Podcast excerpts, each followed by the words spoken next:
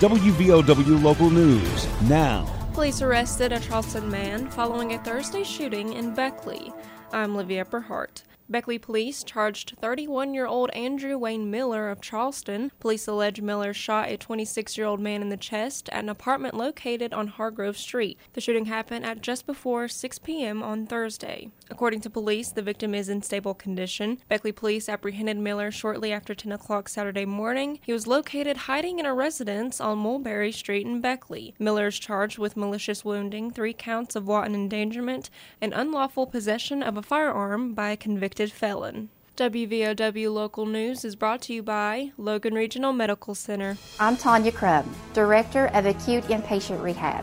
Logan Regional Medical Center, always here for you. Hi, I'm Dr. Wright, surgical podiatrist from Logan Regional Medical Center, always here for you. I'm Romel Mitchell, Executive Secretary. Logan Regional Medical Center, always here for you. Thank you for trusting your care at Logan Regional Medical Center. Always here for you. A bridge in Holden will be dedicated to the coal miners killed in the Holden 22 disaster in 1960. The bridge on Holden Road that crosses the Copperas Mine Fork near the Holden Post Office will be dedicated as the Holden 22 Miners Memorial Bridge Saturday, June 11th at 10 a.m. Public is invited to witness the dedication and to join others from the Holden 22 community at the Holden 22 Memorial and Pavilion following the dedication. Charleston police have obtained a warrant for a Beckley man following a fatal shooting shooting.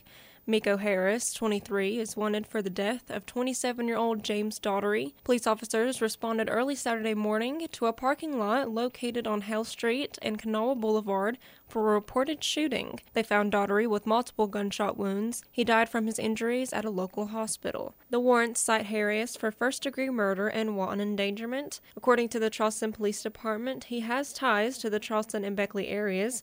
Anyone with information is asked to call 911. Governor Jim Justice submitted a presidential disaster declaration for the May flooding in Cabell, Putnam, and Roane counties. Justice made the announcement Friday that he submitted the request to President Joe Biden and the Federal Emergency Management Agency in hopes of securing financial assistance for communities and small business owners affected by high water on May 6th.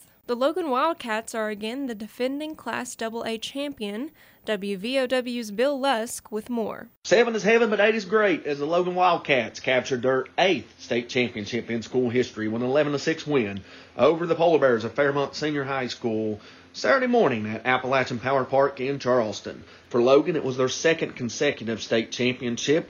Logan becomes the second team in school history to go back to back, joining the 2000 and 2001 team. Logan is also just the fifth team in Class AA to win back to back state championships. Ryan Roberts was the winning pitcher for Logan, pitching four and two thirds innings, allowing just three earned runs on seven hits while striking out one and walking one. Connor Lowe picked up the save, allowing an earned run on three hits in two and a third innings pitched. Dawson Maynard, three for four with two RBIs that lead Logan at the plate. He finished a triple shy of the cycle.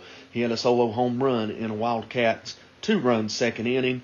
Garrett Williamson was three for four with three RBIs, and Connor Lowe two for four with a double and three RBIs. Logan caps the year with a record of 29 wins and nine losses. Reporting for WVOW Sports, I'm Bill Lusk. The Aracoma Story Incorporated's production, Ring of Fire, opened this past weekend. According to director Melissa Fry, this is the show to see if you love the man in black. Not only if you love Johnny Cash, Aaron, if you love country, gospel, you love top quality live music and being in the outdoors, this is the show for you. I, I know that everyone, if they come, they're going to have the best time and forget their troubles and cares for two and a half hours. Ring of Fire is a musical telling of the life and career of Johnny Cash. The show will be presented Friday through Sunday for the next two weekends at Chief Logan State Park. Gate opens at 7 with the showtime beginning at 8:30.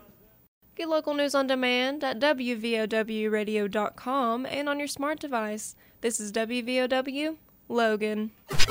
Here's the Coalfields forecast from the Storm Tracker 13 Weather Center.